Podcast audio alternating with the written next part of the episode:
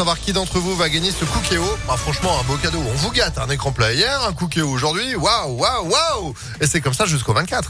Allez, le temps de faire place à la météo et puis l'info. Johan Paravi, bonjour. Bonjour Phil, bonjour à tous. On commence par cette info trafic. Ah ouais, compliqué ce matin sur les routes de l'aglo lyonnaise avec la coupure de la 7 entre Solèze et Givors en direction de Marseille à cause d'un carambolage impliquant une vingtaine de véhicules selon les pompiers. Deux personnes ont été légèrement blessées. Bonne nouvelle en revanche, le tunnel sous Fourvière a rouvert à la circulation. Il était fermé en direction de Paris à cause d'un incident. Bon courage et prudence si vous êtes sur les routes. Prochain point trafic dans 20 minutes. En attendant, à la une de l'actualité du football, retour sur la soirée très compliquée de l'OL hier à Dessine dans un stade vide pour cause de huis clos. Les Lyonnais se sont inclinés face à Reims de Buzyn dans les derniers instants de la rencontre. Ils n'ont pas confirmé après le succès à Montpellier dimanche dernier, après cinq défaites en 15 journées. Le coach néerlandais Peter Bosch n'est pas vraiment rassuré. Écoutez-le. On ne mérite pas de gagner aujourd'hui. Le premier mi-temps, on n'a pas donné à Reims beaucoup d'occasions. Mais quand tu regardes pendant 90 minutes, c'était pas un bon l'OL. Bien sûr, ça m'inquiète parce que quelqu'un m'a dit on est dixième, c'est pas la place pour nous. Mais il faut être honnête, on joue pas bien en ce moment. Donc euh, maintenant, il faut chercher les victoires à, Bordeaux. Voilà, c'est ça, c'est ça dans le foot. Mais c'est vraiment dommage parce qu'à la maison, contre Reims, il faut gagner. Voilà la lucidité de Peter Bosch. OL pointe à la dixième place de Ligue 1, 6 points du podium, mais un match en moins. Réaction attendue donc ce dimanche à Bordeaux.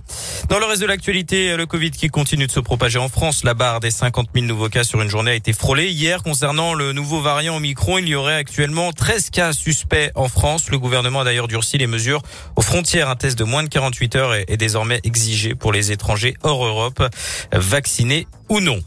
Un avant-goût de la fête des Lumières à Lyon. À une semaine de l'événement, l'esplanade de Fourvière s'est illuminée hier avec euh, le traditionnel Merci Marie et un joli euh, mini feu d'artifice pour l'occasion. Le début des festivités, ce sera dans six jours et on en sait d'ailleurs plus sur l'offre TCL mise en place pendant euh, ces festivités. L'ensemble du réseau sera gratuit le 8 décembre dès 16h. Il y aura également des métros jusqu'à 2h du matin pour les quatre soirées. Les fréquences seront renforcées. En revanche, les bus ne circuleront plus en centre-ville à partir de 16h. Vous retrouvez toutes les infos sur Impact fm.fr. Et puis on termine avec ses souvenirs gravés à jamais dans l'histoire du sport français. L'ancien tennisman Henri Lecomte était à Lyon hier pour présenter un nouveau documentaire sur les pas de Lyon. Une vingtaine de minutes où se mêlent images d'archives et interviews de ceux qui ont vécu la victoire des Français en Coupe Davis il y a tout juste 30 ans en 1991 et notamment donc cette finale à Gerland. C'était face aux États-Unis, considérée à l'époque comme la meilleure équipe du monde. Emmenée par son capitaine Yannick Noah, l'équipe de France avait alors réalisé l'exploit et 30 ans après l'émotion est toujours là pour en rire le compte. Il y a une histoire, il y a quelque chose de fort derrière, il y a tout un contexte où euh, on est ému parce que bon, c'était David contre Goliath, c'était vraiment très très compliqué pour nous et on l'a fait quoi. En plus, c'est théâtral. Moi j'arrive, euh, je suis 154e mondial, euh, on dit bon, Henri va faire ce qu'il peut et puis voilà, je gagne mon match et puis tout s'est bien encastré, hein. on aurait dit comme un puzzle. Et Lyon, Lyon, cette ville qui est incroyable, qui nous a permis de nous surpasser. Gerland, Gerland c'était un chaudron, c'était 8000 personnes un truc de fou. Même moi, encore maintenant, je revois les images.